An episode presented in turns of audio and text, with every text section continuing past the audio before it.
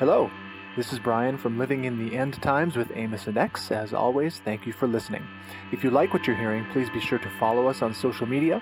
Give us a favorable rating on the podcast app of your choice, say Castbox or Podcast Republic, and most importantly, support us through Patreon at patreon.com slash endtimespodcast. That's P-A-T-R-E-O-N dot com slash endtimespodcast, one word. And thank you in advance.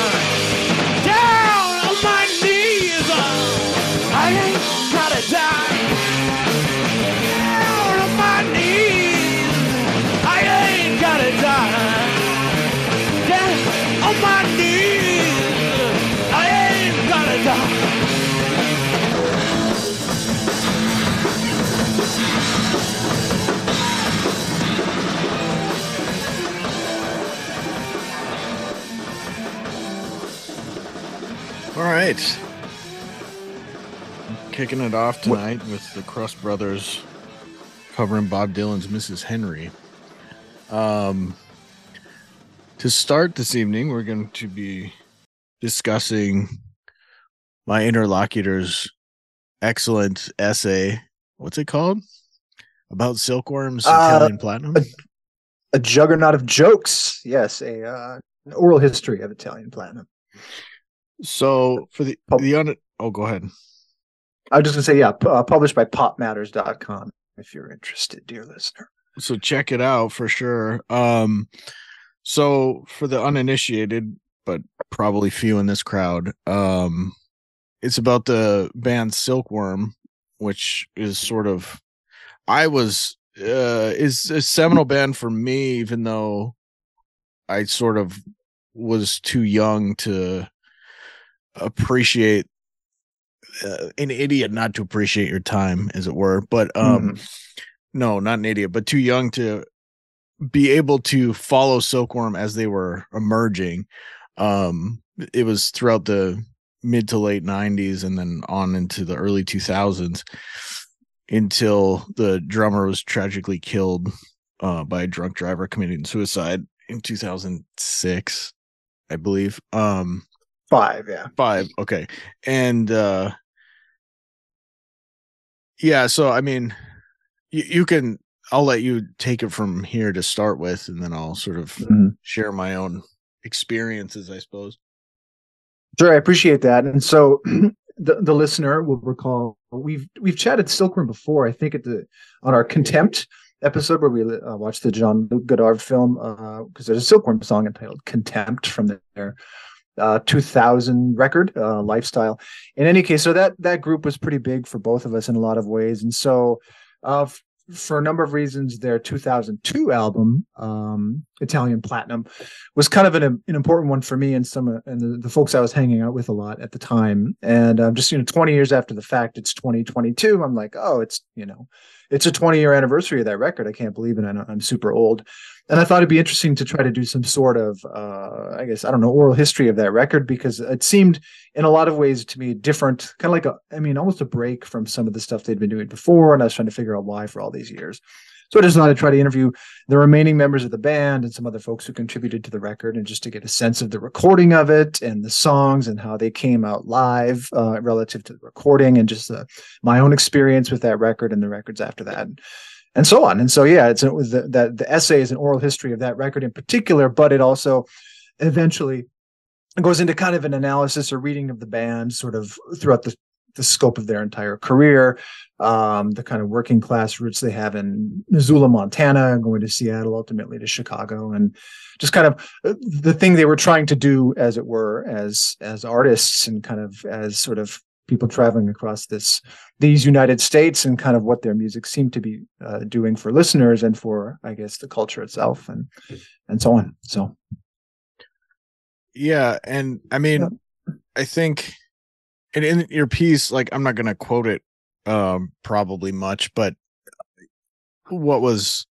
so um like I was saying off mic or off air, like uh the level of nuance and like sort of being able to capture the aesthetic uh, was impressive as a reader, both as a fan of Silkworm and just a general reader. But it, or so, for instance, the like a lot of the a lot of what you were honing in on was the sort of this sense of, I guess, uh, how people are forced to kind of occupy this desolate landscape um economically and like what that mm-hmm. actually looks like in the you know shards remaining shards of the country like by the late 90s um and so the way that plays out are these kind of these interesting characters who are not undignified but are sort of mm-hmm. forgotten like like people who like you said you know working class people or people who are just dealing with like day-to-day bullshit which to me is like sort of this um this notion of like uh, like proletarian in the proper sense of the part of no part like mm-hmm. uh, you know when there's a problem of course in leftist politics talking about like when contemporary tanky quote unquote tankies meaning like I, can you be a marxist leninist in the west anymore? Probably not. But people who larp that way will talk about if they talk about it at all the proletariat and that's just supposed to be understood as like an industrial working class or something. But w- when we have like a literally you know post-industrial it, we occupy this post-industrial society but what that means is not post is in terms of like now everyone has high tech jobs, but a deindustrialized country that also has a tech sector. Um, and being forced to like navigate one's way through that with like a complete loss of meaning. Like I, I saw this, mm-hmm. I didn't read the article because it was paywalled, but this New York Times article about how millennials are entering middle age and it's not like what what we were told it was going to be or what we expected because we grew up in a um in this uniquely economically prosperous age which even that's sort of a lie um like millennials are supposedly only the oldest millennial is 41 years old and so i'm not grouping you there but i'm just saying mm-hmm. like the you know to to call to call like i'm 40 to call me middle aged is pretty silly. I think like to be middle aged, you would have had to have like a life and a career, and then you're sort of like it's waning. Like the idea of a midlife crisis is mm-hmm. predicated on like, oh, you're working all the time for money, and then the but then you realize getting all that money doesn't matter, and you're you're not as things are too stable. That was like the midlife mm-hmm. crisis joke in the '80s. Uh, not a joke, but like a joke because it was um kind of absurd in a sense, but t- now it's absurd because that's impossible. Like no one, yeah, almost no one lives that life. And so more so than anything like the characters in these silkworm songs are people who we are forced to we've been forced to become uh in general and so the the utopian notion of the clintonite 90s is obviously was given lied to even then but it's more so on front street i guess. Like it, it's sort of like silkworm is kind of you know what bruce springsteen was supposed to be doing um but Mm. kind of failing at capturing in in general. And i like bruce springsteen but the like you've called it sentimental before and i think there's something to that uh with springsteen. Whereas like i re- i remember i mean silkworm's so such a big deal for the ac- their acolytes myself included that i remember one of our friends like we were having a i don't know a conversation about like oh what's your favorite record? And our friend sean said something like well it's a bunch of silkworm records and then it's you know then he was going to answer it and and that i think that's how people who are into silkworm feel in general um Mhm. and someone and another one of our friends asked me one time like and i so i have this weird experience with music often where if i miss something really good and i hear it like 2 years later i am like destroyed. Like i'm pissed. I feel like i've lost decades. And it doesn't even Mhm. occur to me. Like i started listening to Sleater-Kinney's the woods record in like 2007 or 8 and it only came out in 2005 but it was like devastating Mhm. that i didn't know about it. Um and but but with silkworm you know our friends were you know like your bandmate jason was the one who introduced me properly because that was before i knew you really.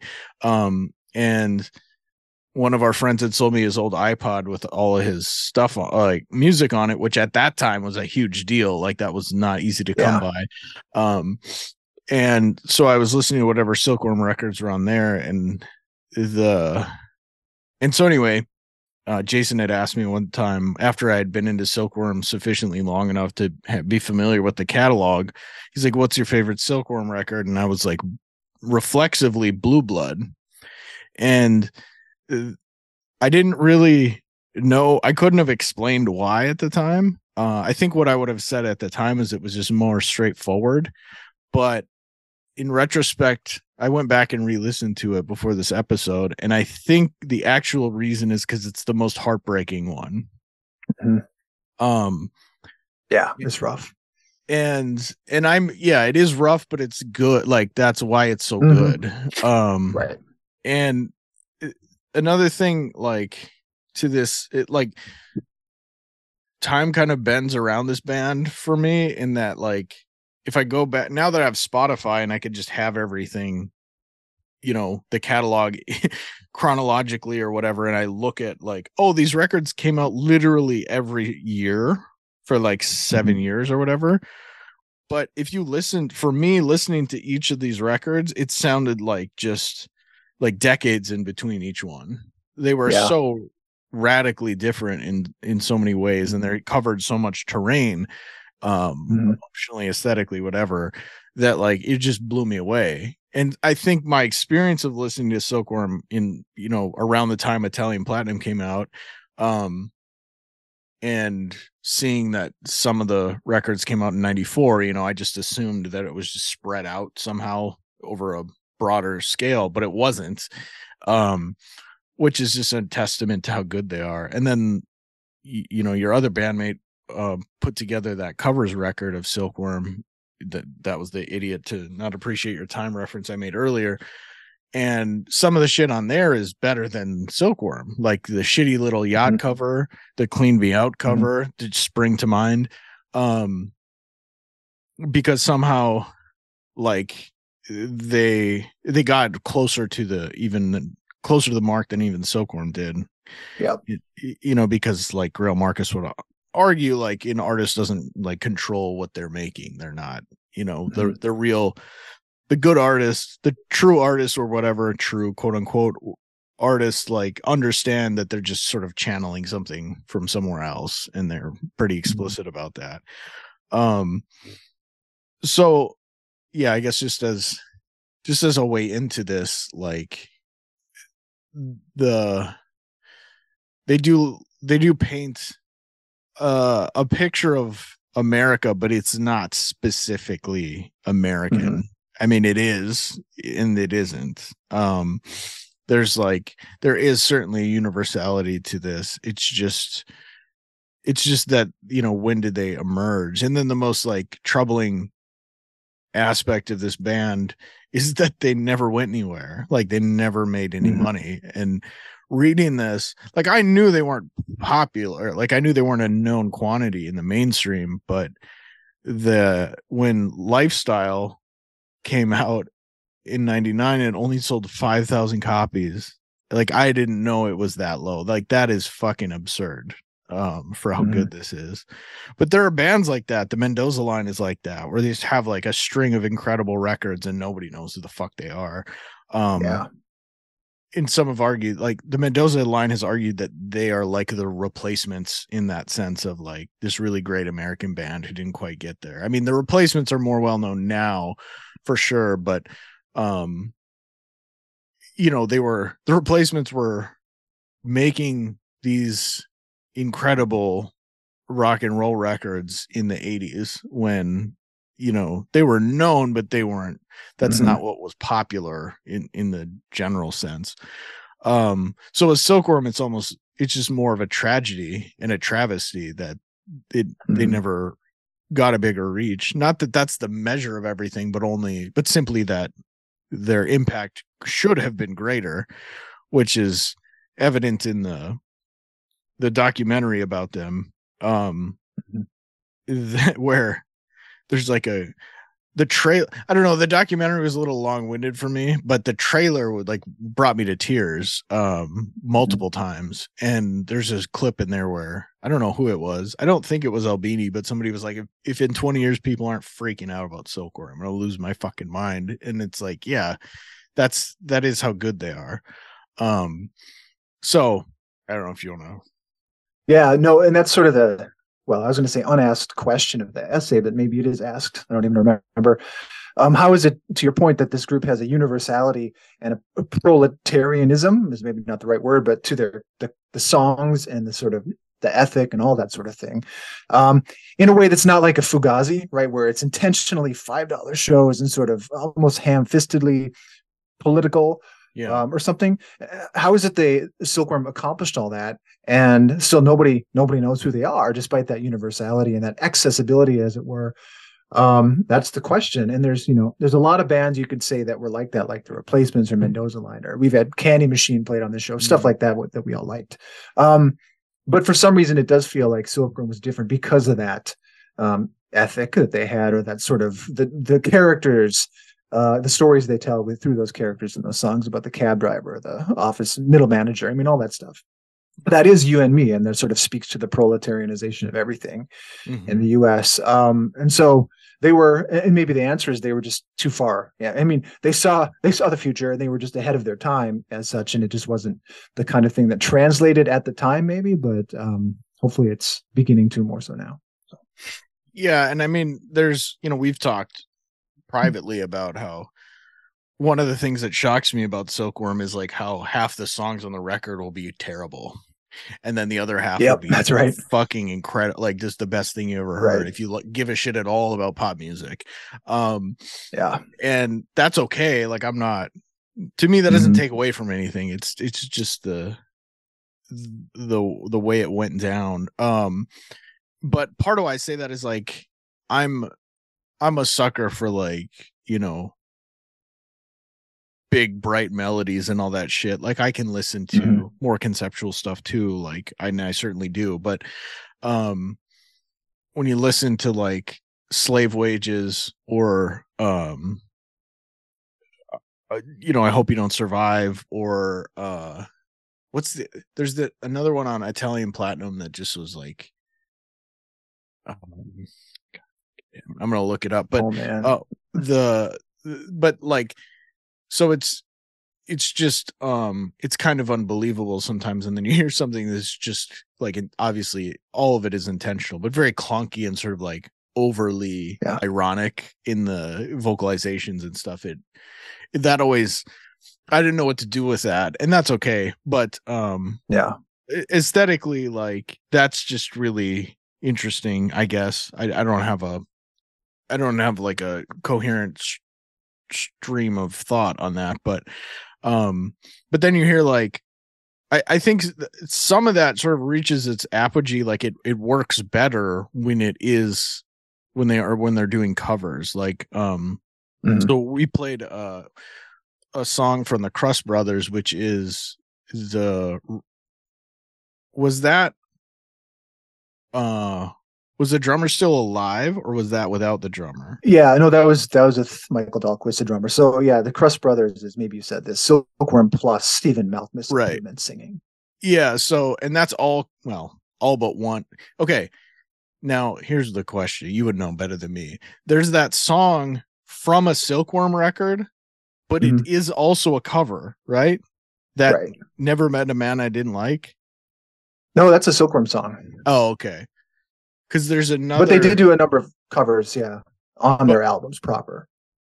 Yeah, okay. Right, like they do that. They do the cover of Ooh La La, which is uh, uh, Mhm. the faces which is fucking amazing um and then but anyway the, what i'm getting at with the covers is like like as you quote in the article greil marcus says like the crust brothers maybe did the best version of heard it through the grapevine ever recorded which is a great like that's coming from him that's a pretty Mhm. bold Yeah. endorsement but you listen to it it's it's pretty undeniable um and then they do like we do that cover of lo and behold by the band off the basement tapes now Greil Marcus wrote an entire book about the basement tapes and the basement tapes is this very mysterious creation of um Bob Dylan and the band retreating from public life in sort of and and this is Greil Marcus's like rose colored glasses version of it, of course, but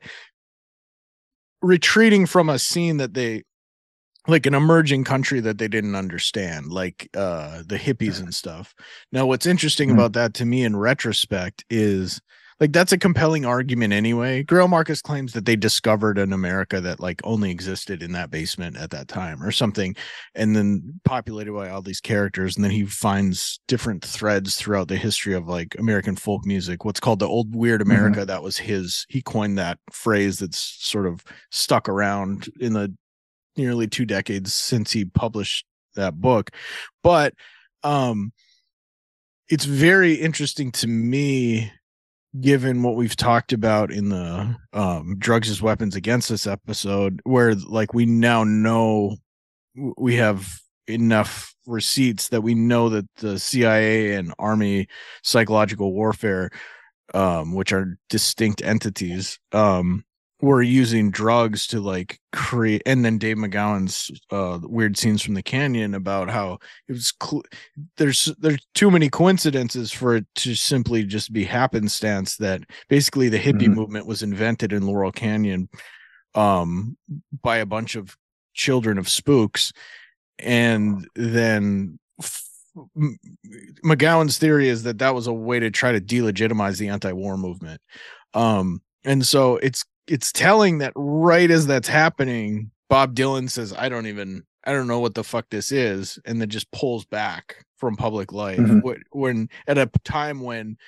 okay he had the motorcycle crash but he could have been he was like at the height of his powers as it were and then when he did a Yeah. comeback tour with the band or multiple tours like they're selling out stadiums and stuff but um the, which speaks says to me that Dylan was, you know, somehow uncorrupted by all the like like I the argument I made in the episode was that he figured he just saw the game that was being played and retracted himself from it. Like I think like if you listen to um like a Rolling Stone, again, like it seems very abstract and there's all these weird characters, but like once you understand that the the feds were literally trying to destroy the counterculture and destroy just whatever constituted American culture as a actual aesthetic, you know, practice or whatever. I wasn't sure. He um you you find out that like that was going on all those people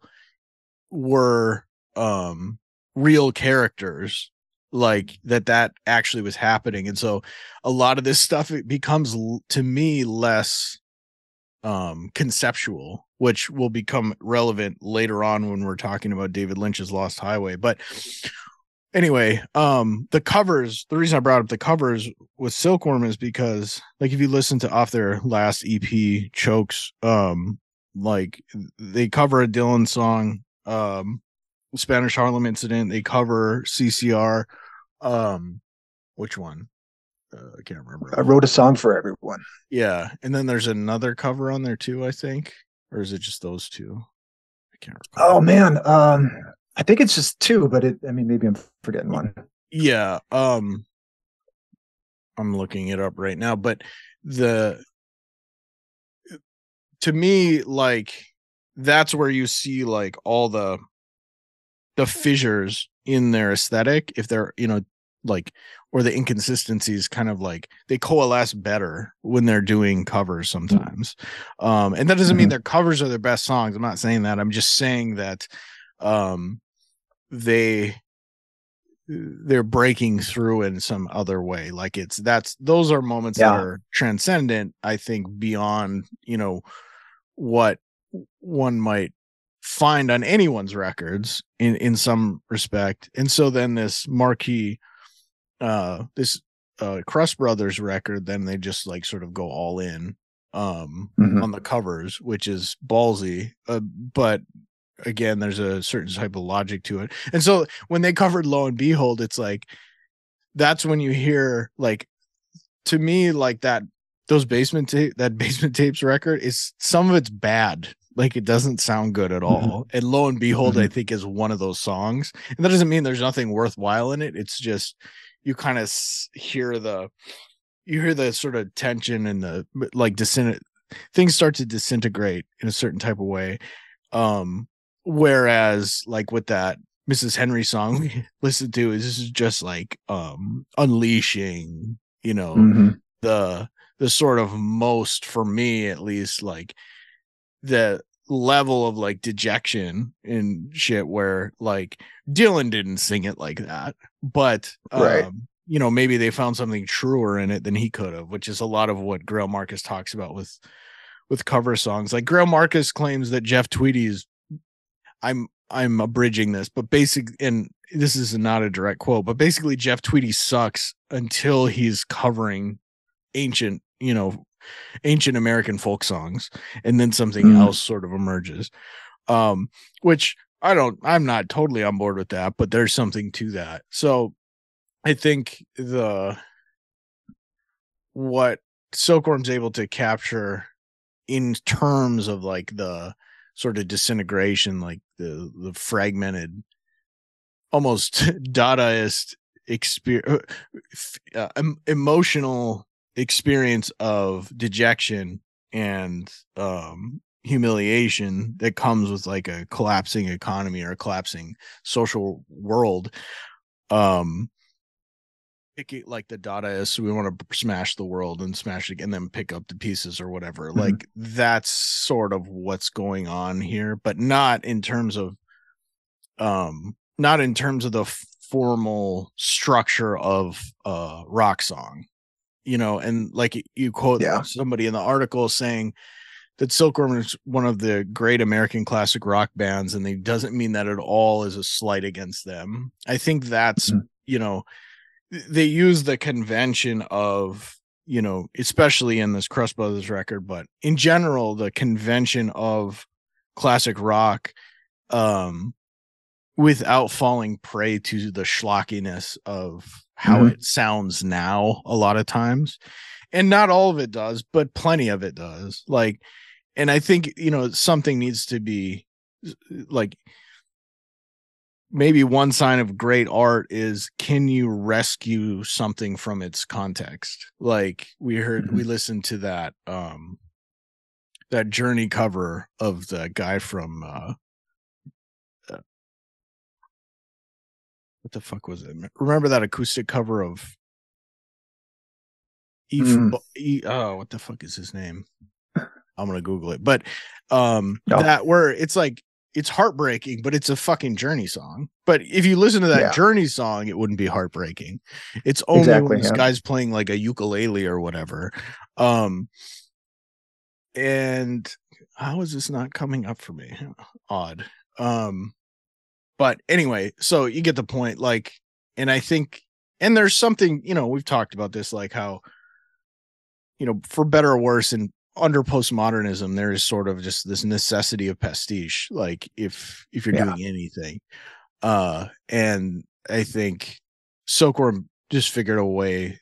They they figured out a hack where they Mm. could avoid, um, repeating other people, but not you know not lose anything in the process which is, is Yeah. why nirvana like that's that was those Greil Marcus's argument about why Nirvana was so terrifying and amazing is like one of uh, his earlier his earliest comments about them that I read was just like he couldn't believe how somehow they used these basically like beaten to death rock licks to figure out how mm-hmm. to like you know have it feel like the world is collapsing or whatever Yeah. so You and you mentioned the the postmodern pastiche thing, and I was just going to say that. I think you you, you beat me to the punch, but uh, somewhere Jameson, Fred Jameson talks about the ways in which postmodernism has essentially turned everything into a commodity. Right? It's stripped even art of its autonomy, um, such that it's never not a commodity, right? A product. And so,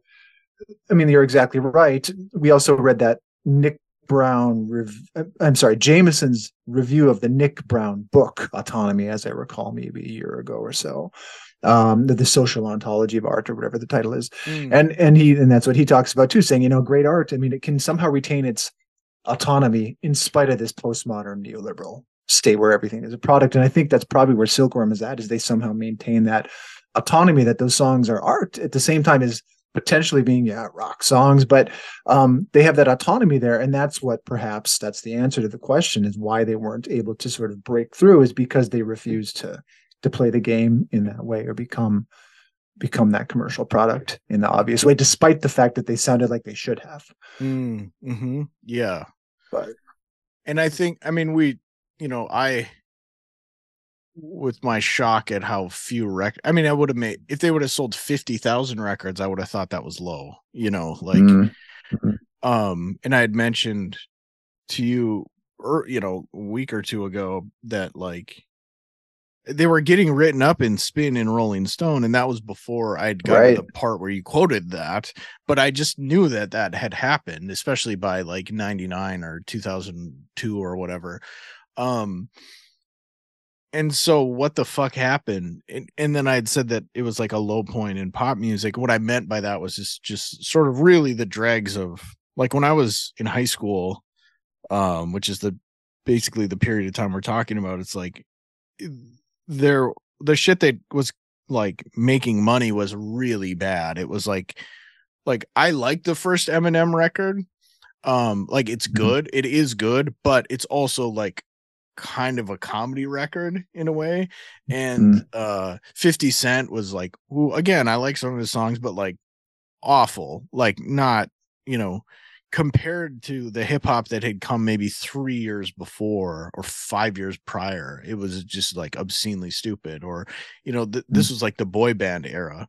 So um in Britney Spears and all, you know, and I like a couple Britney Spears songs. I like a couple Christina Aguilera, Mandy Moore songs, but like th- this is not breaking new ground. It's sort of trying to.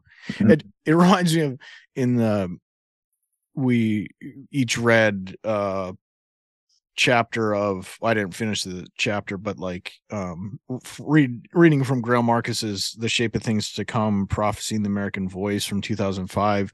There's a chapter on Mhm. Bill Pullman's face, and he quotes Lynch, David Lynch, a bunch of times, who said, uh, and one of the quotes was that the 50s never ended.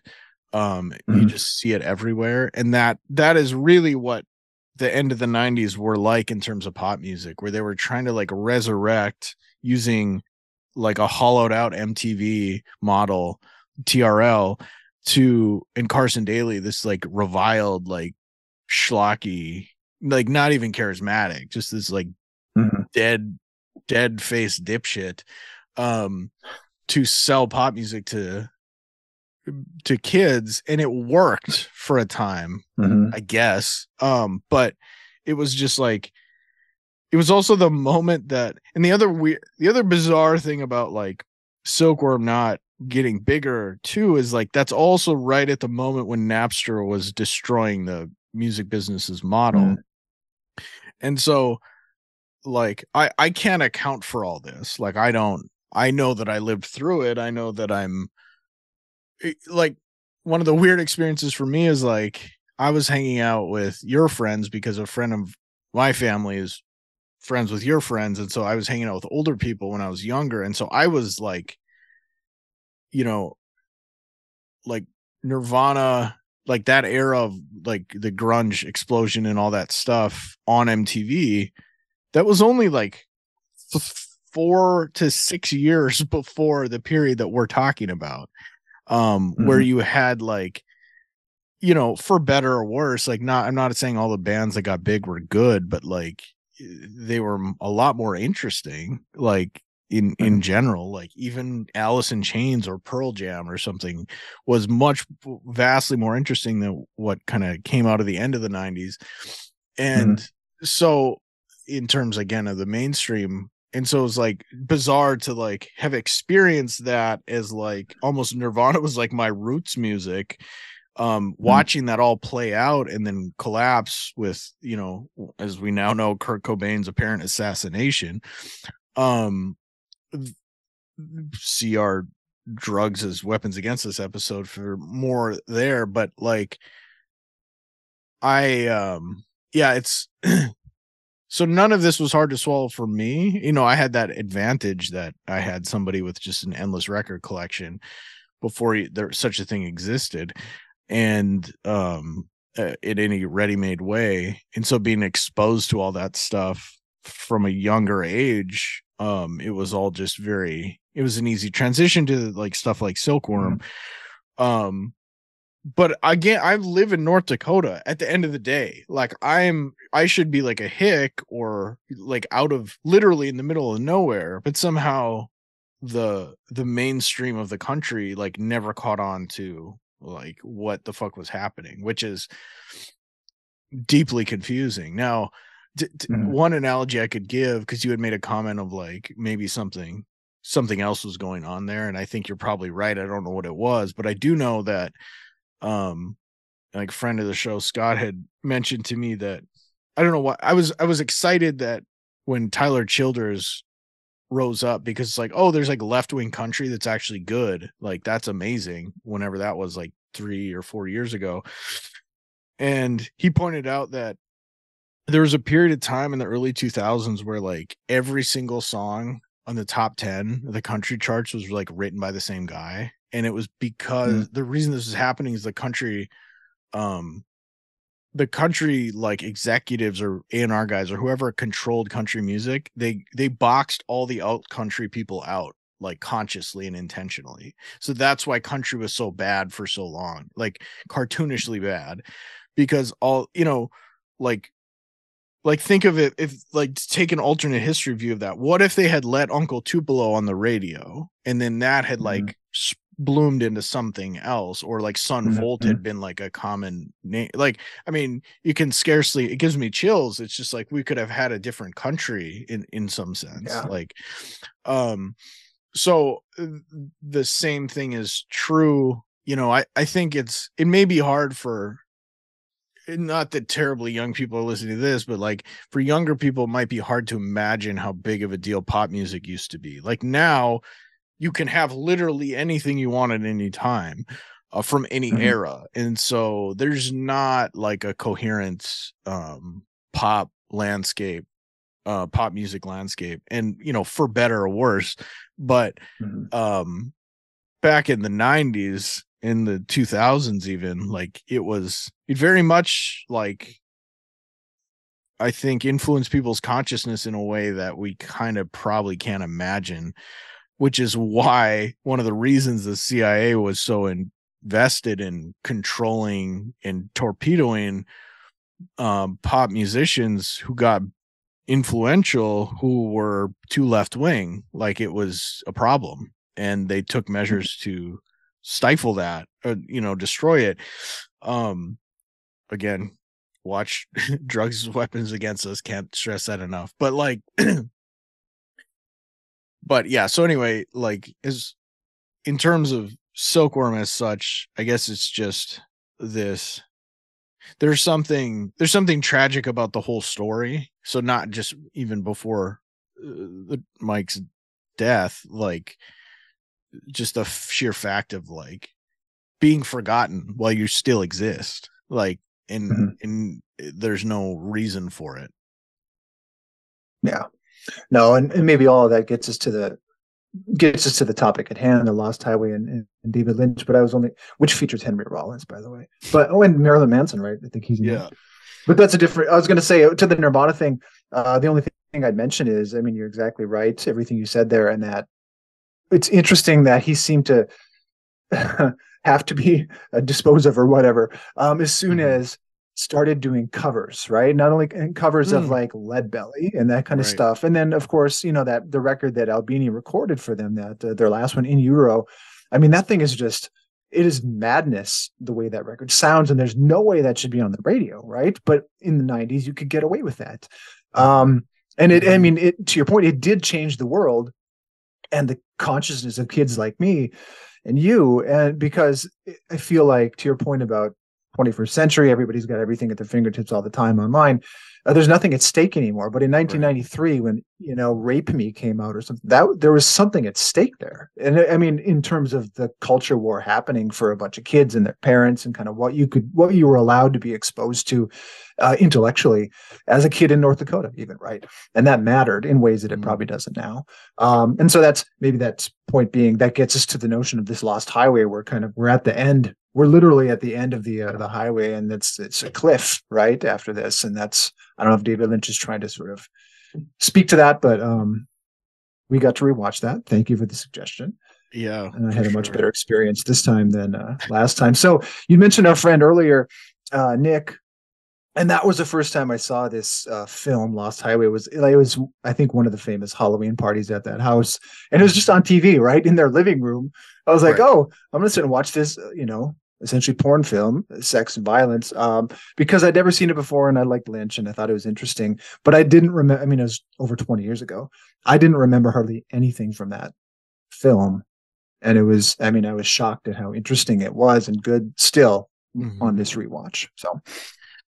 yeah um i got so i saw this movie with my parents um when it came out on video so in 97 or 98 so i Mm. was like uh, 16 probably or 15 um and i just like by then i was used to watch they let me i'm not saying this was healthy or should have happened but like after the fact, post facto, I do feel in the way that like uh uh James Baldwin's talked about like his he had like a this white woman who was like his babysitter kind of or tutor or something, but she would in New York would take him to all these like movies that were he would have never seen uh otherwise because he was so young and he's found this to be a great gift and so like you know even though my parents like arguably abuse or neglect um led me to see a lot of movies that I probably shouldn't have at a younger age, I do think that it did it broadened my horizons perhaps more than almost anything save for uh Nick and his like endless movie and uh music collection that were sort of like dovetailing because they were our family friends so that's why I was knew them. Um but I just remember like with Lost Highway so I I have a lot of criticisms of Greil Marcus's reading of it and we can get into that in a minute but Mhm. just as a starting point like I was you know given my age especially like Patricia Arquette was so is so like unbelievably beautiful that like in this movie I just remember it happening where it's like all the things that I wanted to see I got to see right after Mm. like the it created it staged a desire and then paid it off and it was Mm. mind blowing to me that this was happening like um like i didn't have a theory of what was going on in the you know like linear or non-linear world of the film like i you know i'm i wasn't claiming i could follow it at that level but there was something Mhm. what was mind-blowing about that was that it was happening in the way that I wanted it to. Whereas, like, I definitely seen a lot of sex scenes in movies from like the late 80s, mid to late 80s, early 90s, where um they would use sex as kind of a blunt instrument, uh blunt object, sort of sometimes, not all the time, but there was definitely a lot of that going on. Um and watching it with my parents added this like sort of l- physically cringe element to like oh i'm like a horny teenager. I like this but like my mom's sitting here. Like it's weird uh obviously. Um but with this it was different like it was it was staged much differently and i remember getting into a conversation about lost highway with some slovenian dude uh I don't know, this was probably 10 years ago now on Facebook. And I was trying to talk about th- how, you know, Lynch's genius is like staging this desire and then paying it off. And then he said something like, yeah, there's a difference between porn and eroticism. And Mhm. that's sort of like what's captured here at that like libidinal, purely libidinal level, uh, in a way that I don't know that I've seen replicated much. Um and I also watched Showgirls this week, um, which Mm. is Paul Verhoeven's like initially universally panned. It was a big joke how like I think people misunderstood what they were seeing. So Verhoeven, who made RoboCop, who made Starship Troopers, who made Basic Instinct, Total Recall. Total Recall. Um Yeah. to me, Showgirls is a nice complement to Lost Highway in a certain way because I think they're both aiming at the same target in uh, in some sense. Not so much in terms of content as such, but I think what people misunderstood about Showgirls is that what's what appears to be overacting and arguably a ridiculous story is actually classic a classic Hollywood movie but staged in the 90s with 90s issues around like sex work and Mhm. patriarchy um but he just staged it almost like as like a like the only the it's only satirical in the sense that um he's just pointing out how absurd like if you watch hollywood movies from even good hollywood movies from the 50s and 40s and 50s especially but even into the 60s like the like it's so bad you know by our standards in Mhm. terms of like how we understand acting how it's supposed to work and how things are supposed to work visually. And so verhoeven sort of just takes that and just applies it directly. It's like throwing it in your face um and there's and then something transcendent kind of happens. If you can just surrender to it like the insanity of it starts to work in a at a different level. And i think that's kind of what um lynch is doing except instead of doing basically a big hollywood musical with using strippers basically um lynch is making a hitchcockian movie in Mhm. in an era where now, now I didn't know this because I was in high school, but uh where MK Ultra has been exposed as something that the US government did and continues to do. And so like if you it's sort of the the to me the gambit or the wager is like how do you make a Hitchcockian movie with all that dread and all these reversals in a world where we're left with again as lynch says the 50s never went away like you're still walking Mhm. in the shoes of these you know dead pop stars and pop songs like Greil Marcus points out you know like these are dead voices these recordings. Mhm. and so like how do you what what what does that actually look like when what the government is doing is literally torturing and raping children to turn them into um program killers? Like that that's that's something that happens as standard operating procedure like this is the movie you get. And so when i said that i have a problem with Greil marcus's reading first of all he just lies in that reading. Like he gives a summary of the film that just leaves out huge parts. Um like he he completely leaves out the fact that like mr eddie is supposedly Dick Laurent by the end of the film, but he leaves out completely the fact that there's a there's a time loop in the logic of the film where the film opens with uh, Bill Pullman's character, um, Madison. Somebody buzzes their uh, their house, and he asks who's there, and the the response on the intercom is Dick Laurent is dead. And that's how the Bill Pullman ends the film saying Mhm. going to the house and saying that. But Mhm.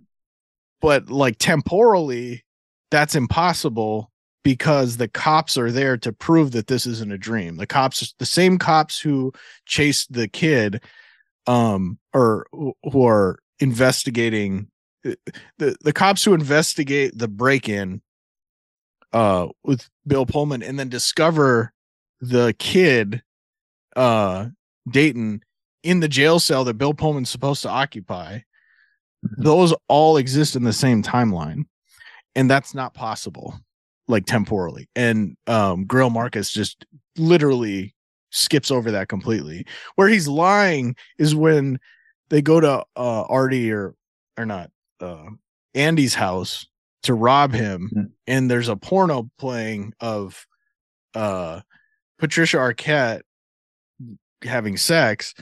First of all, Greil Marcus says she's being painfully penetrated. Her anus is being penetrated. Well, there's no, they're having sex doggy style. There's no indication that she's in pain unless he's never seen a Because- woman having sex before. And then think he, calls it a snuff film too. But, what's that? oh, uh, maybe you're going to say this. He calls it a snuff film, and I don't know that we have. That. Oh no, that was later. That's in a different scene. Oh, okay. Um, but Mm. uh, no, like then he says he's trying to stage this thing where Patricia Arquette sort of her character changes, and she does. Like there's a switch once once Andy's dead, she kind of shifts her demeanor.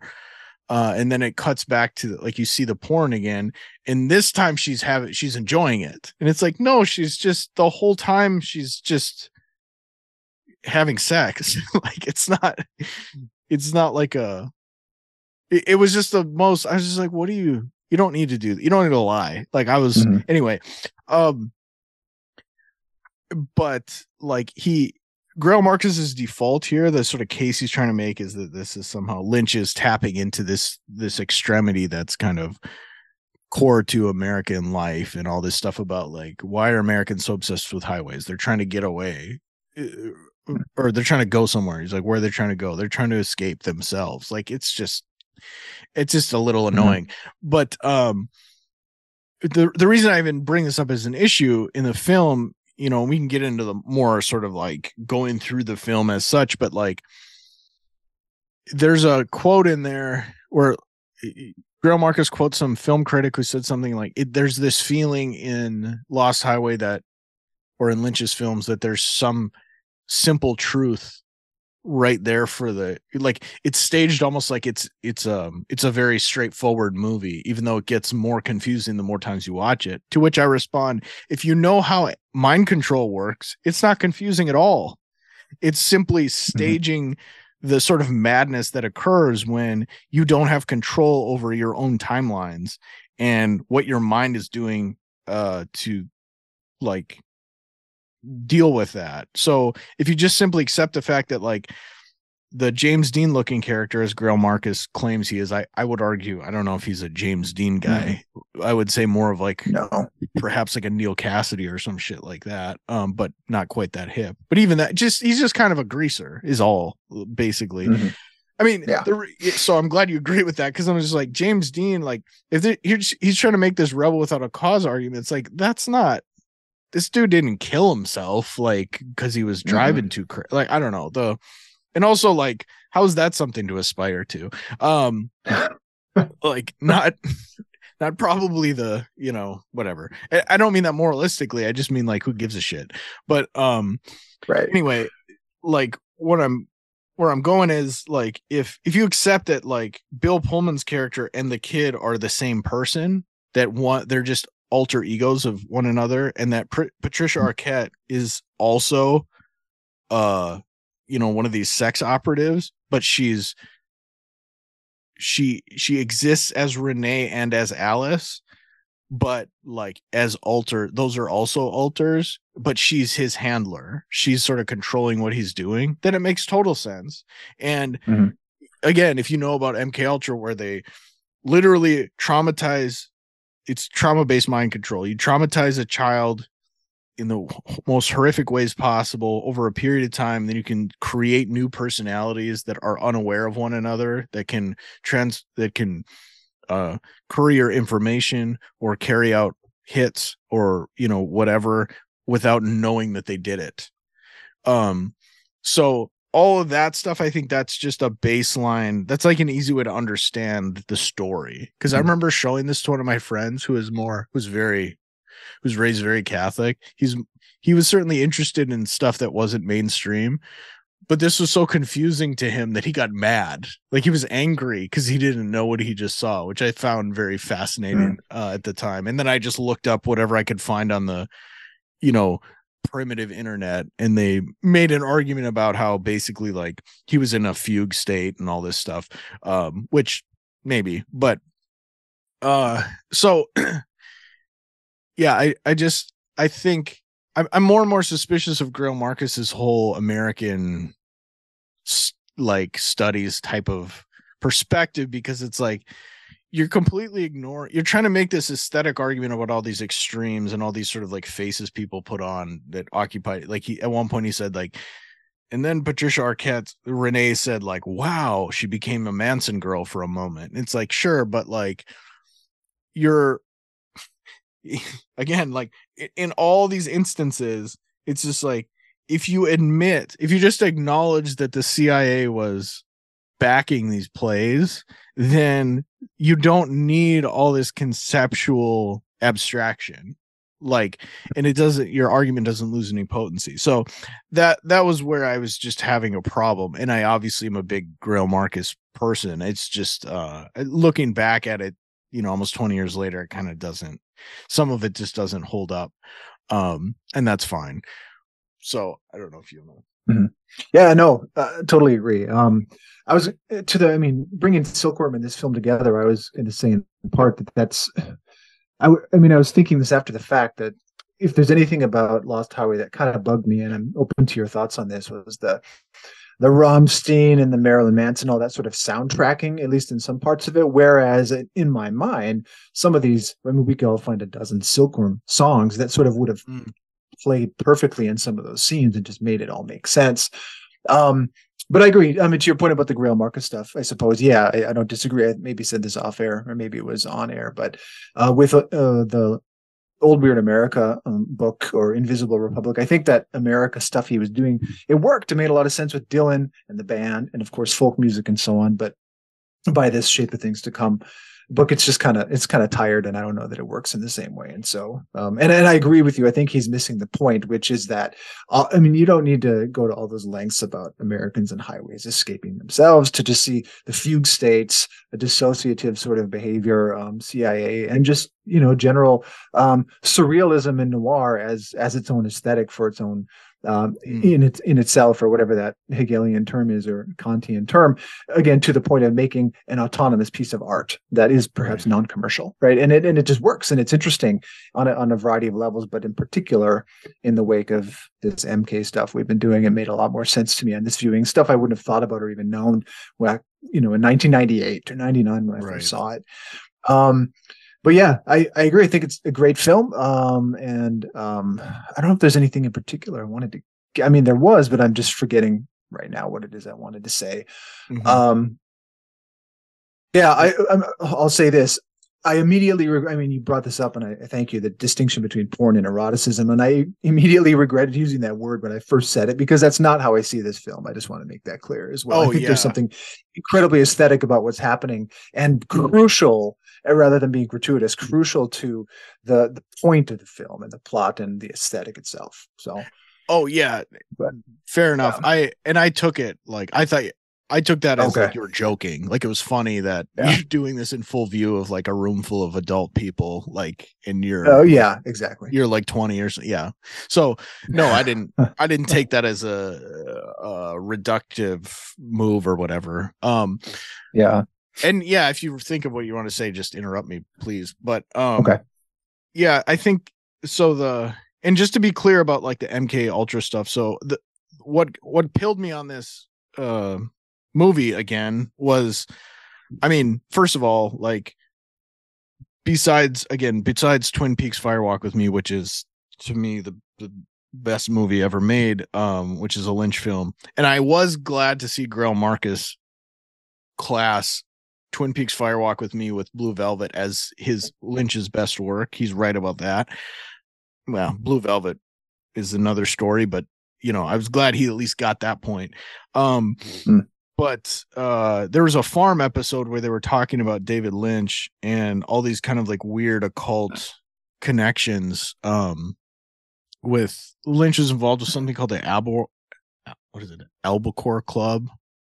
Or the Tuna Club of Alba Avalon or some shit like in it's this like sort of slight secret society type thing in LA and he did this um Recluse is the guy who hosts it. He did this wonderful like history of Hollywood that was um talking about how like you know the sort of the um euphemism of the casting couch like that was there from the very beginning where like women having to fuck producers to get roles and to stay in the business like that was all there from the very beginning um and the in the links between like you know the first hollywood studios and how like it was all of course like very corrupt uh as a starting point. Um i'm not doing it justice but just you know just briefly. And then like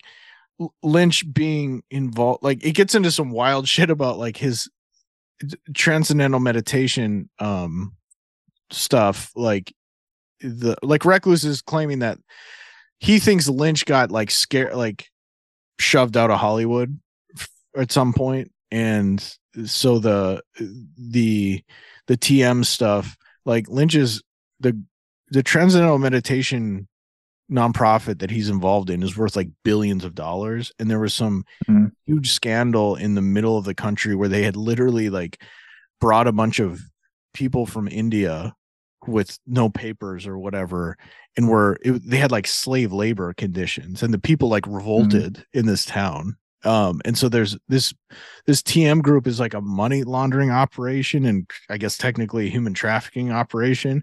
Um and but but like specific to lost highway um oh uh, so barring leaving twin peaks firewalk with me aside lost highways for sure lynch's masterpiece as far as that goes. I mean there's to me there's no question about that.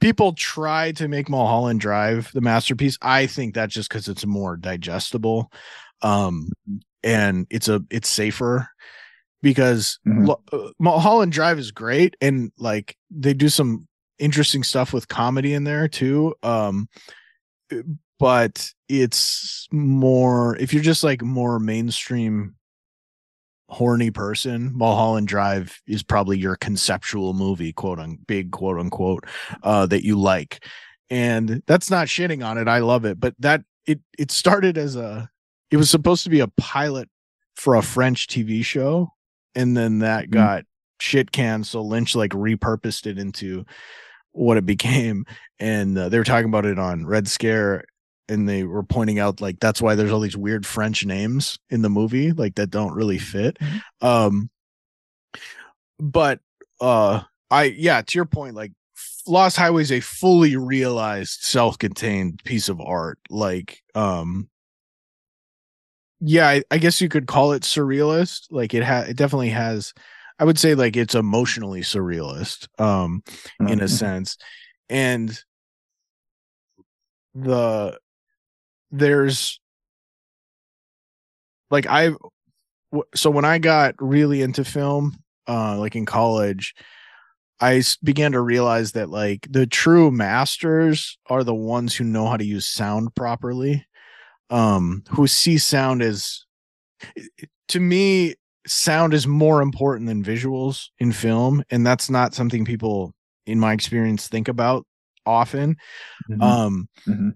And it's rare to see someone be able to master that and that's why stuff like um john carpenter that's why john carpenter's movies are so good um you know they're good anyway but like he gets away with a lot of cons- could potentially bad visuals by Mhm. um you know making the the the sonic landscape what it is um and then that's also why uh pontecorvo um the guy who made the battle of algiers like that guy was sort of my hero. I mean first of all his here's how his life went.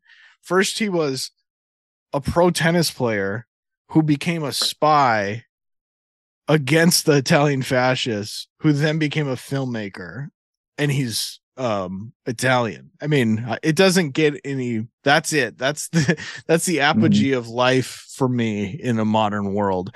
But um, but that being said, like uh, Pontecorvo was there's like this great documentary about him because he only made a few films, but he he talked about the how important it was for him to find the right face for whatever was happening. And that's something that like lynch is obviously very aware of. So like using so film as like coming at film from the perspective of, of an artist. And i don't mean like everyone's an artist every actor's an artist but i mean like like a visual artist.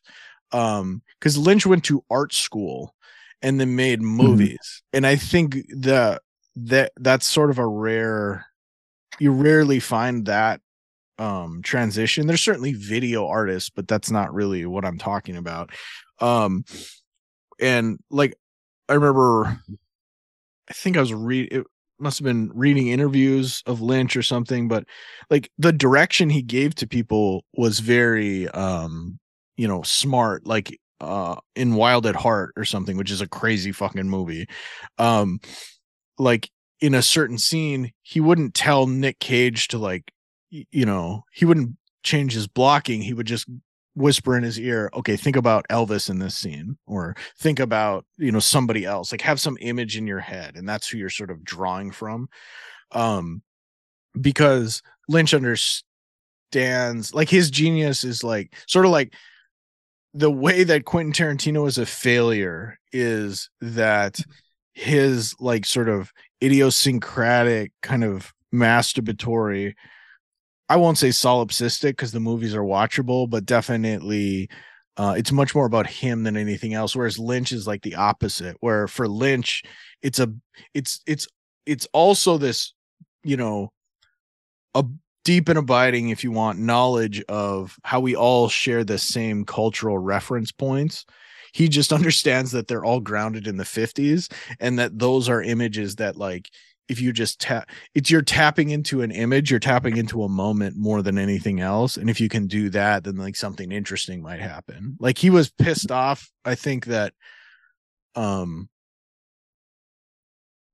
i think it was in the last twin peaks season season 3 which is from 2017 that uh he he got really pissed off because they they were trying to they were keeping the schedule so tight like he there was no room to improvise at all and that's like what he wanted to be able to do and so like Mm. if you know what you're doing you can you can create these visual and sonic landscapes that like other people just couldn't dream of doing but all of that is down to like how open are you to um tapping into what's already there so in that respect i do agree with Greil Marcus that there are all these sort of cultural ghosts or specters haunting us all the time lynch just uses that as clay to mold something else um without necessarily knowing what it's going to become Um, and Mm. that's hard to sustain, obviously, because it so rarely happens. And so, like, now the I- I start had started talking about the kind of weird shit in that movie. Um, I think in Recluse talked about how like so Bill Pullman's double, um, Dayton, I can't remember his his first name, but his last Uh, name Pete, isn't it? Pete. Yeah. So Pete's um Pete is played by Balthazar Getty, which is an intense name, but he's from the Getty family, Mhm. so he's from these elite circles. I've never seen him in anything else. So it's very Mhm. bizarre that he was cast there. And Greil Marcus points out that his his like girlfriend who's not um Patricia Arquette is Al is not Alice. She's the granddaughter of Natalie Wood, who has played opposite Mhm. James Dean in Rebel Without a Cause. Um, so I'll give him that one. But um the the there's like uh, part of the argument Recluse makes is basically like there's this there are snuff films in the movie and there's this like this violent gangster who's sort of just like trolling around like getting his car fixed and like threatening people he beats the shit out of this guy who tailgated him which Zizek has defended that which I agree with. He's like he's just brutally enforcing the rules. He's like that's a good thing. We need that in Mhm. society. I totally agree with that. Um but like to me what stood out is like make what makes this so obviously an mk movie is like a couple of specific points. So first of all that thing i said initially about how the first time i watched it and i noticed how it just kept paying off my desires there's a sort of obvious dream logic there but that's also exactly how sex operatives work. So literally patricia arquette makes eye contact with him at the um at Archie's auto body shop run by Richard Pryor in a wheelchair. Um and he and then that Lou Reed magic moment cover starts playing and like it's so Mhm. perfect and so like transcendent. Um and then she comes back and she's just like take me to dinner and then he's like I don't know and she's like no then let me take you to dinner and then like she's gonna leave and then he stops her and then she's like maybe we skip dinner. Like that's literally how the cia runs sex operatives. They're just like we want you. They like alex jones so i, I have to interject this because it's relevant like i don't and and i wouldn't even be qualifying this at all except it's kind of talking about contemporary politics which we may have to do soon because things are happening again for the first time in two years but um so in the process of this January 6 um stuff, the Department of Justice fucked up and they sent documents in a trash folder to the defense, which literally admitted that the CIA was running sex operatives and running January 6th. Um and that and then the judge immediately once this fuck up was realized the judge classified all these documents. Um but alex jones talked about it on the tim dillon show that that's part of what's contained in those in those documents. And alex jones said he got approached by women like this where they'd be like we want you tonight right now. And he he's like well first of all i'm married but also like i'm not an idiot. Like i know how the fuck this works and and then i was watching um a clip on tim pool's show. No defense of tim pool here but this ex-federal prosecutor was like if we can prove that there were feds like fbi informants inside the Jan- at january 6th doing stuff that means he's like because i ran informants uh, for the federal government for the department of justice that means that they've been working on those those informants had been in place for at least six months because you don't have anybody become uh, overtly operational for six months. So like the literally january 6th was an uh, it was a psyop um and which is to me a bigger political earthquake than jeffrey epstein and you'll notice the next day the bank started failing so uh pretty pretty ham-fisted shit here, in my view. But that's a conversation for another time. I'm just pointing out that like the the fact of like you have someone as breathtakingly beautiful as Patricia Arquette in 1997 specifically no shade she still looks good but um at that moment like coming up and like so like propositioning this prole guy that she and and I'm I'm a romantic I'm all about love at first sight but then you see what happens later it's it's very obvious that that's like what at least part of what that was staging and then I think I think there's also a, a dynamic between Mr. Eddie and Pete that's um I think that was all a setup. Like the all of it including like him pretending to be pissed off that Pete starts fucking um Alice. Like th- that was all staged to get Pete re-triggered into whatever thing they needed him to do Mhm. and the reason I say that is because after Mr. Eddie shows his like violent like capacity when he beats the shit out of that tailgater, they come back and out of nowhere for no reason, right as they're dropping Pete off, Mr. Eddie's like, "Hey, uh, you like porno?" it's like he's like, "Uh, what?" He's like, "You know, get your dick hard." He's got like a videotape. And he's like, Correct. "No, I'm good." He's like, "Suit yourself." And like it reads kind of like on the surface is this absurd like funny moment but i think Mhm.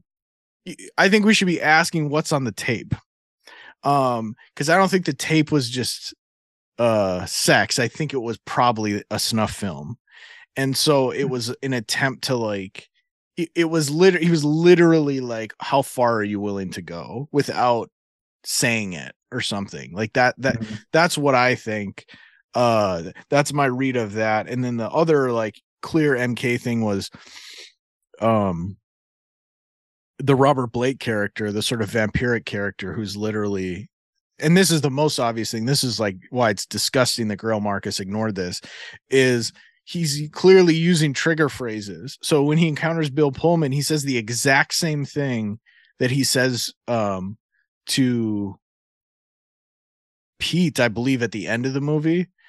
Um, or maybe it's it's the second Bill Pullman, like the second iteration of Mhm. him with the leather jacket. Yeah.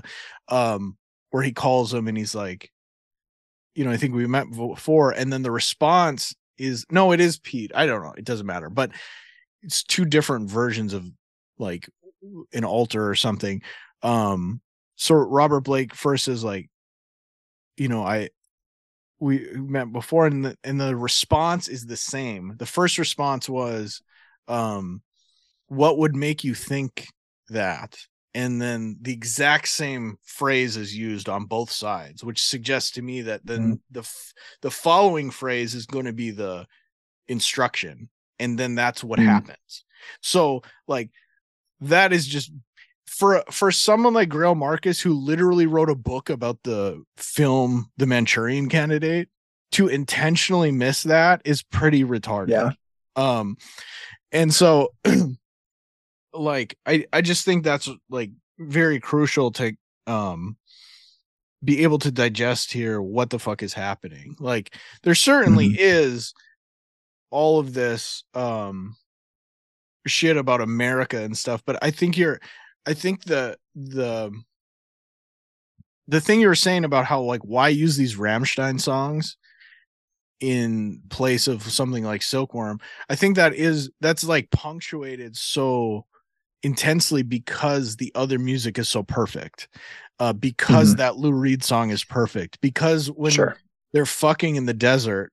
I don't remember what song that is, but that's so perfect. Or the song at the end, um, where the lyrics are like, you know, how far can a secret travel? And like it's basically talking about everything that just happened. I think Yeah. though that the, the Rammstein thing and even having Marilyn Manson and his guitarist in the movie is very distracting. Um, it's like a bizarre thing but we also know now that like Marilyn Manson had like a rape room and like he is the the he's as like disgusting and horrifying as he's his character on stage Mhm. um the recluse sort of answers that with like he's like talking about how the those those industrial music that industrial music scene was sort of playing with these fucked up ideas like these Yeah. about power but i don't know about you but for me it was like i mean i listened to marilyn manson when i was 13 and like we listened to the hockey locker room like it wasn't i didn't think it was terribly dark like especially not that Mhm. beautiful people record like it was that was just a pop record you know and that's fine it was Mhm. fun or whatever um but it's the same thing with satanism that i've talked about where it's like satanism is really dorky and stupid and not scary but then apparently some people take it seriously or use it as a way to like Mhm.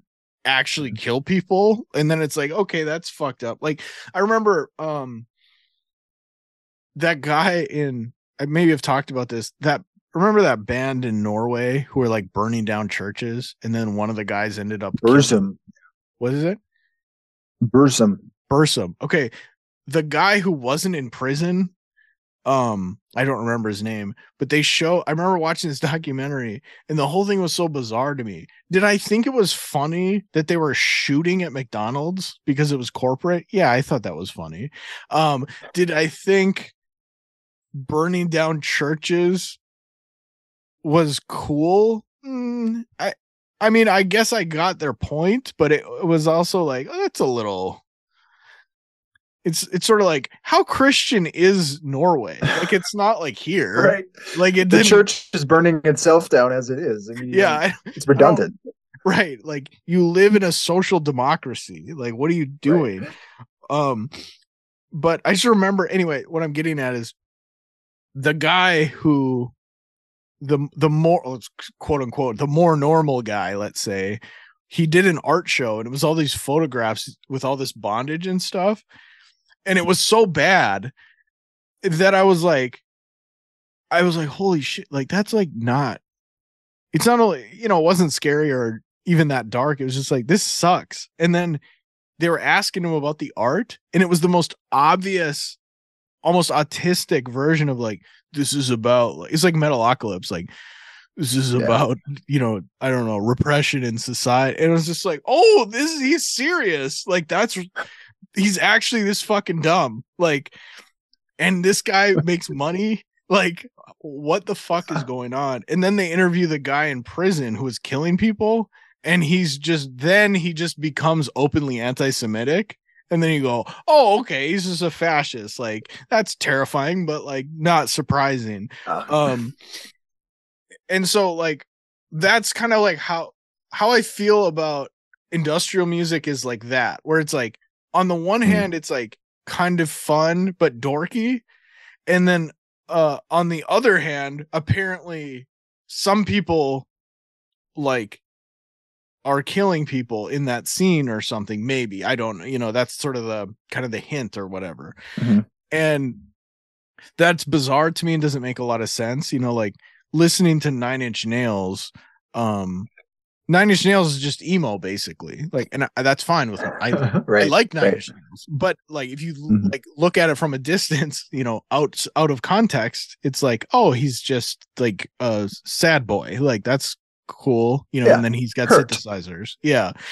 Um. Right. Well, so if I can just interject, Yeah, I think that's in part what I was what I was thinking about before while watching this is it. I mean, the Rammstein stuff and Marilyn Manson to that point. Um, it made me think of Laibach, right? And so, and I know you mentioned the Transcendental Meditation, David Lynch, and then I think Greil Marcus references Lynch's ostensible uh, sort of admiration for Ronald Reagan and so on. And so, yeah. And so forth. And, and what- it made me think, even before I'd read that Ronald Reagan stuff, or before you mentioned what you did about the sex trafficking in Kansas or something.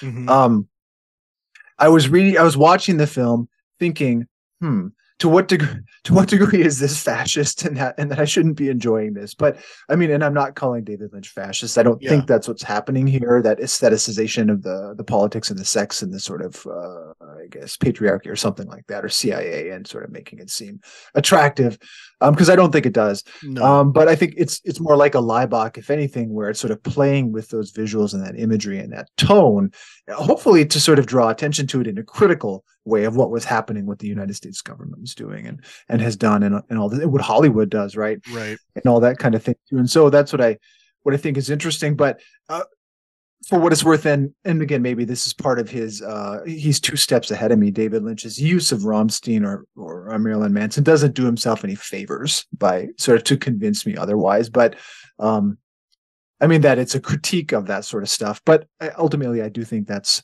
what's happening. But that is what kind of what was floating through my mind um, as a as a topic worth discussing. Again, David Lynch is not a fascist, but for what it's worth, that does tie into overall the the tone of the film, which is I think what's going on there too is again driving on that highway to the west, right? You're heading capital W west and you're going to hit the edge of the cliff soon and fall off it because that's kind of where we're at at that stage, like mm. Silkworm in 2002, sort of being the last best thing in game in town uh, as this sort of Western civilization itself, Western civ, just kind of falls apart and collapses. And in that moment, um, you've said this elsewhere, you know, now is a time of monsters and so on. I think it's very easy for that sort of, for that f- nationalist fascist stuff, as we've seen, to sort of um, to find um, to find an inroad and uh, do some damage, right? And that's and that's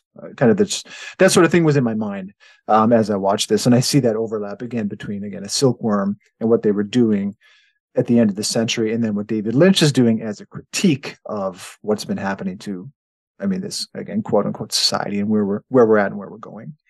Yeah, I mean, Greil Marcus makes a point of like, I'm glad you brought up that shit about Reagan. It's very, it's very funny. Like he's serious, yeah. I think, but Lynch, but like Greil Marcus points out that Lynch has is tied to these like certainly these weird or was tied to these weird far right groups um and uh, like so he sort of runs down the litany of like like Lynch was calling for like you need like an American like an American hero to I, I can't remember how he phrased it. It's like very mm-hmm. bizarre uh sort of like you said aestheticization of politics. So Greil Marcus goes through all that and then he just says I don't think his politics have anything to do with his movies. And I agree. That's what Zizek says too. Sure. Like Zizek's sure. like he's like I am almost like too embarrassed to talk about David Lynch. Like he, he was he was talking about the movies and then somebody's like, well, "What what do you think Lynch is doing? Like what does he think or something?" And and then Zizek's like his politics are almost like too embarrassing to talk about. Like he was asked about homeless people and he said they should just get jobs or so. He's like I don't even like who cares what he thinks about it basically. Mm. Um and uh, but I will say this like this is where it gets tricky, but I think the reference to Laibach is very important. Um, number one, I thought, and I I'd have to go. I didn't have time because I was just I'd watched this film like a few weeks ago, and then I rewatched it and just finished it right before we started recording, so I didn't have time to go look. But I want to say that the first industrial sounding song when this um the doggy style sex tape is playing on the projector, I that sounds like a Laibach song to me. And then the mm. later songs sound like Rammstein. So, but it, they could all be Rammstein. I don't know. Um, but I but just to like defend Rammstein, Zizek puts Rammstein and Laibach in the same category where they're mm. they're doing this like over identification with authoritarianism as uh, a way to undermine it you know like so like you know Zizek was asked about Laibach like well aren't they like fascists or authoritarians? He's like first of all if anyone just straight up said to you what's in a Laibach song like there's no way you would be like oh fascism is good you would think it was insane and hilariously stupid. Like there's no way to mm. actually uh play that out like directly in a non-ironic way because it's too stupid and crazy and his claim is Rammstein is doing the exact same thing so that's to your point i think like mm-hmm. it invokes like i think the most like quote unquote problematic reference is the marilyn manson stuff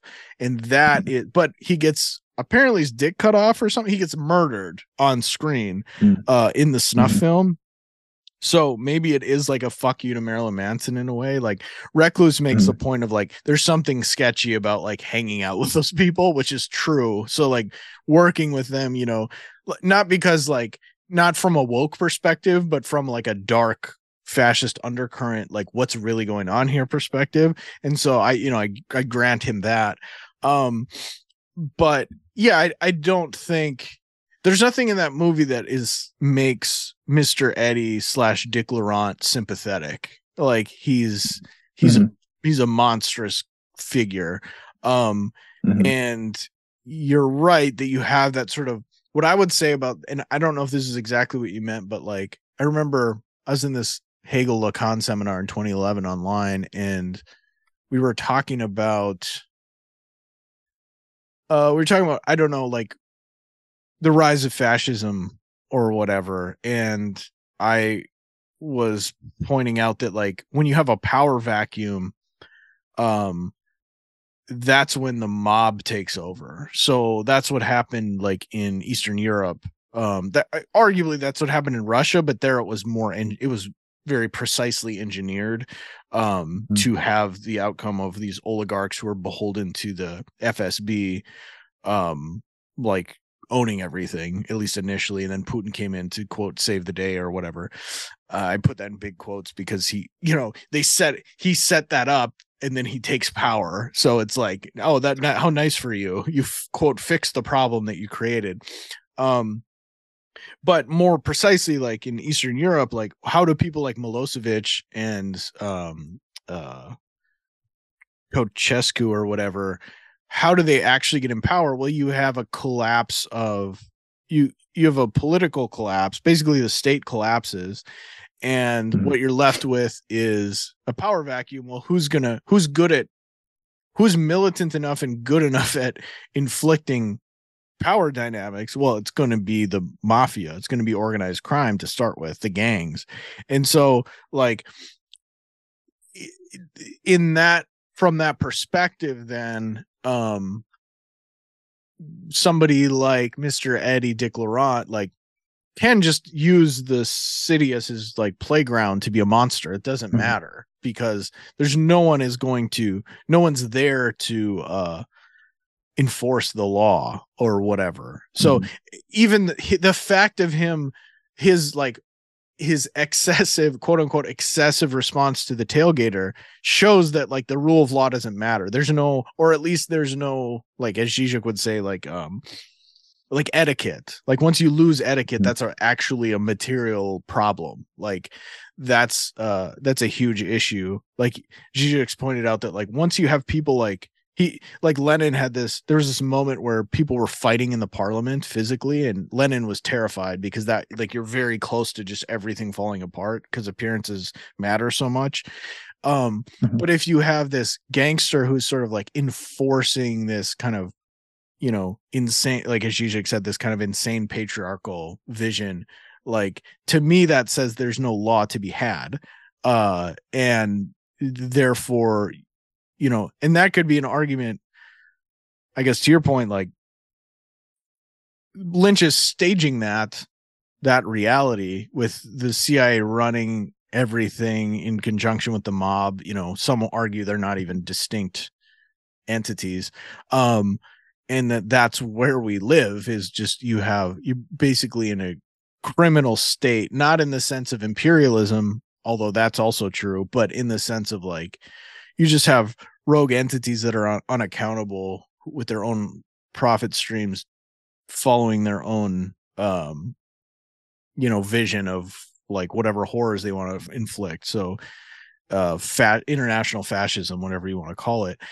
But i would say that like two two two things are important here. Like lynch has said that he um it- it's interesting that i'm reaching for this particular analogy with like eastern europe because lynch has claimed that he what he really likes are not western countries but the second world countries like poland you know et, et because they had this like very particular type of industrialism that like we don't see here that he really like he likes how it feels and how it sounds and how it looks. Um so it's interesting that that's sort of like especially in the late 90s where you have um you know this immer- that's right when all that balkan the, the balkans were imploding and you were having all these civil Mhm. wars and the, the the gangs were taking over and the mob had taken over Russia more or less by then. Um, so it almost is like that's like sort of that's the the last the last vestiges of power like in this whatever pre 9-11 world is that's how it looked is when the empires start to crumble because the american empire had be begun its decline in the you know in the 50s like chomsky's often pointed out and so like you know it's back to the same like okay the fall of communism was not just the fall of communism it was the fall of capitalism mm-hmm. as well um and so this film comes out in 97 where you have like things on the periphery things are like really crumbling really falling apart in a strange way um like i could see this movie you could see this movie taking place in east germany after the wall fell where you just have like kind of a like wiped out society the, oh another mk thing is like it's obvious that gary busey pete's dad is in on he knows something's happening but he's not mm-hmm. saying what it is ever and he doesn't yeah. want to talk anybody to talk about what it is because he's scared um but the oh it's the other thing.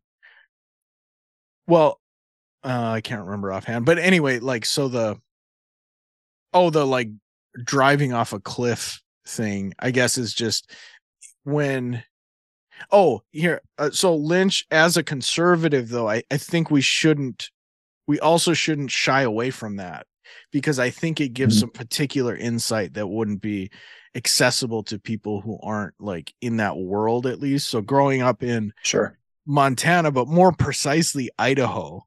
Idaho is a terrifying place.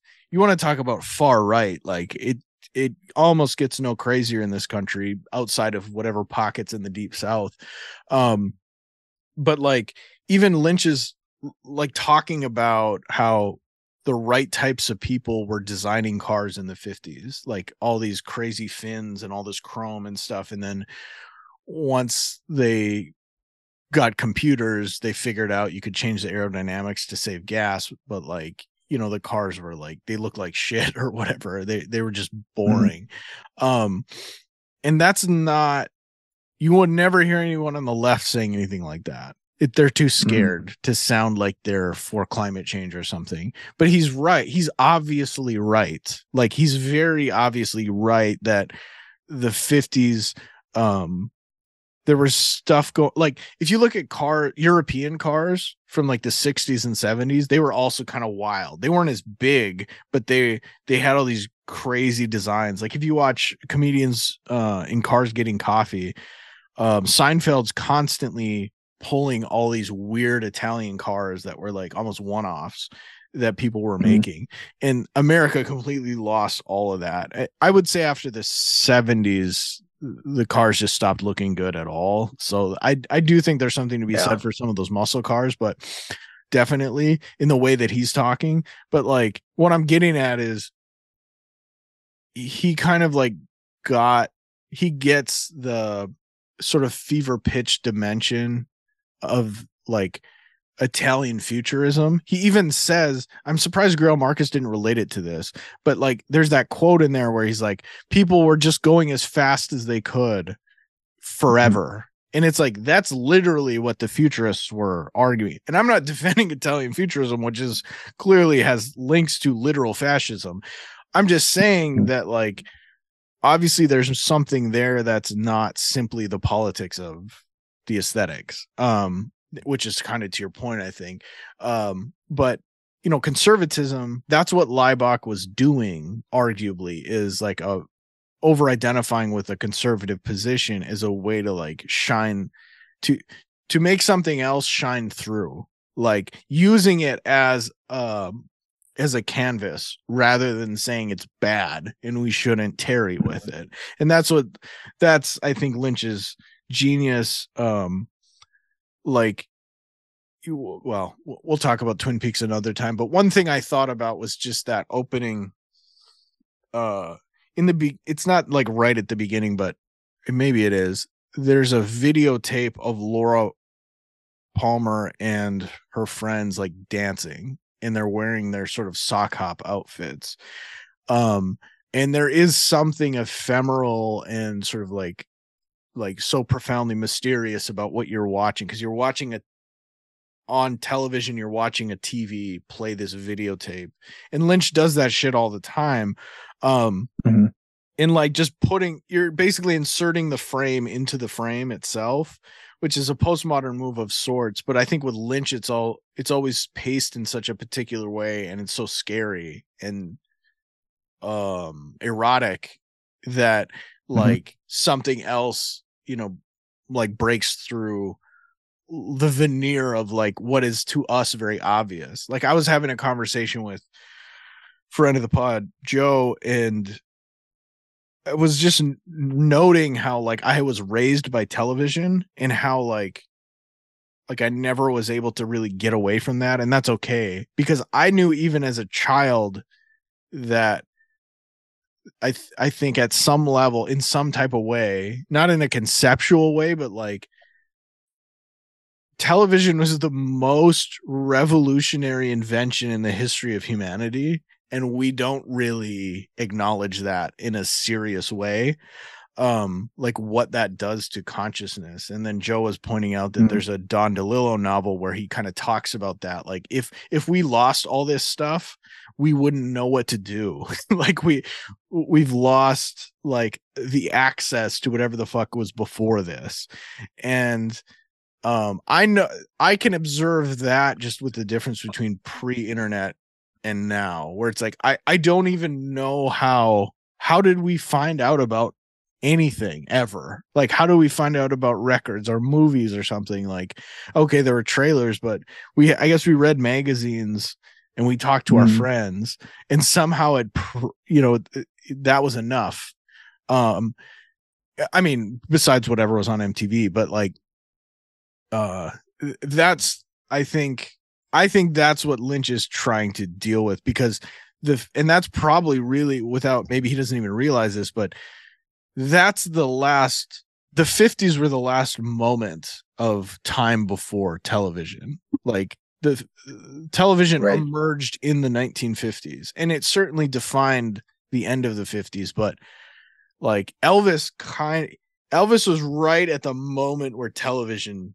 existed like became a thing that people in mass were exposed to and so uh, um it's like with Greil Marcus talks about those old folk songs in uh Invisible Republic where the Lomaxes were recording they were getting the last recordings of people who'd never heard recorded music before. And that's why they're so like spooky and mysterious and terrifying and amazing is because it was just this world that we can't even we don't we don't have access to. It's gone.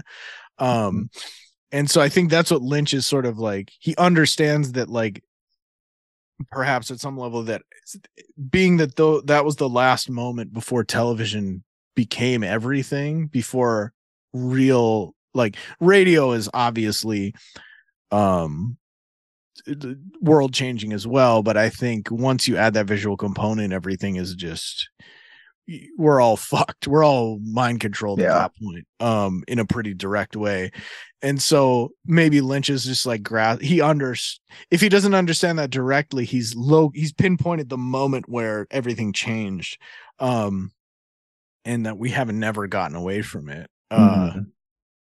and I mean, at this point, I I don't know if that's still, I don't know if I would agree anymore that the 50s are still, it never ended. Um, that, that's, I don't have an answer to that, but like, I think whatever period is ending right now, um, is perhaps more significant in a way. Um, I don't know why. I, I, I don't know what that means or Mhm. what that looks like, but I do think something is fundamentally shifting in the in in as radical. I'll say this: the difference between night, you know, night the post like the end of the World War II in that post-war period through now that that period is ending, whatever the fuck that is. Mm. Um, and that's the thing Lynch was, I think, trying to articulate in the moment, as it was like you're saying, as we're like riding off a fucking cliff. Now, I think we're just over Mm-hmm. the cliff and it's undeniable because everything's collapsing Mhm. literally right before our eyes. But um, yeah. So anyway, I don't, I don't have like a final word on that, but Sure. No, the um I think you sort of gestured to this already, but I what I really appreciated about the film viewing this time and all of David Lynch's films, and we again we could discuss. I don't remember we didn't do an episode of Fire Walk with me, did we? We watched it, but yeah, Okay. I, and so we can get to that maybe in the future. But I was Yeah. going to say we brought this up in um or I brought it up, someone did. Uh, with the Kubrick film and the ways in which I think I said, oh, it's like my unconscious on the screen or something. I think that's similar here, but different with Lynch and maybe even better, to be quite honest. Not my unconscious, but it's like a dream, right? I mean, it, it was that's I think he's found a way to capture on a screen, and this is what you're getting at with your statements on television, the ways in which I dream, right? And that's that's amazing to to get to see in a conscious way and to be able to reflect on it in real time as it's happening too. Um, staging the desire, satisfying that desire as you would hopefully get in a dream and so on. Like it's just it was incredible at, at that level as an experience. Um, and so maybe that's and by way of wrapping up on my end, I'd only note that I was watching this again. I think right literally as D, uh, Robert Blake was dying, and then he died just this Oh. week or something or last Wow. week. Oh, and I shit. had no idea at the time. Yeah, but uh, Oh, rest in sh- peace. Sorry, go ahead. No, just rest in peace, Robert. That's all. Uh, who, I mean, he murdered his wife, et cetera, et cetera. But yeah, that's the thing. That I'm glad you brought that up because I forgot to bring up the fact that literally the guy, one of Bill Pullman's handlers in the movie, right before he kills his wife, is the guy has killed his wife in real life. I mean, Right. later he did it later than the movie, but Yeah. it's like this fucking bizarre yeah, um synchronicity. So yeah, the fact that we I didn't not know that, or maybe it, maybe I did hear that, but I didn't fucking put it together. Um, wow, Mhm. yeah, um, right. But the yeah, the dreams. When I say dream logic, I just literally mean the Freudian like dreams as wish fulfillment thing. Um, oh sure, and but you're right that like this stages that in a yeah I, yeah perhaps a better way well libidinally this is more um this is smoother libidinally than what kubrick could ever do i'd say that um Mhm. I don't know if one's better than the other it's simply just like sure, Lynch is more adept at it. Let's say Lynch is maybe Lynch is better at doing it than uh, rather than Sure. the mov- X movie's better than that uh, Y or whatever. Like, is this better than The Shining? I don't know. They're doing different things, but yeah, I I Right. agree with you.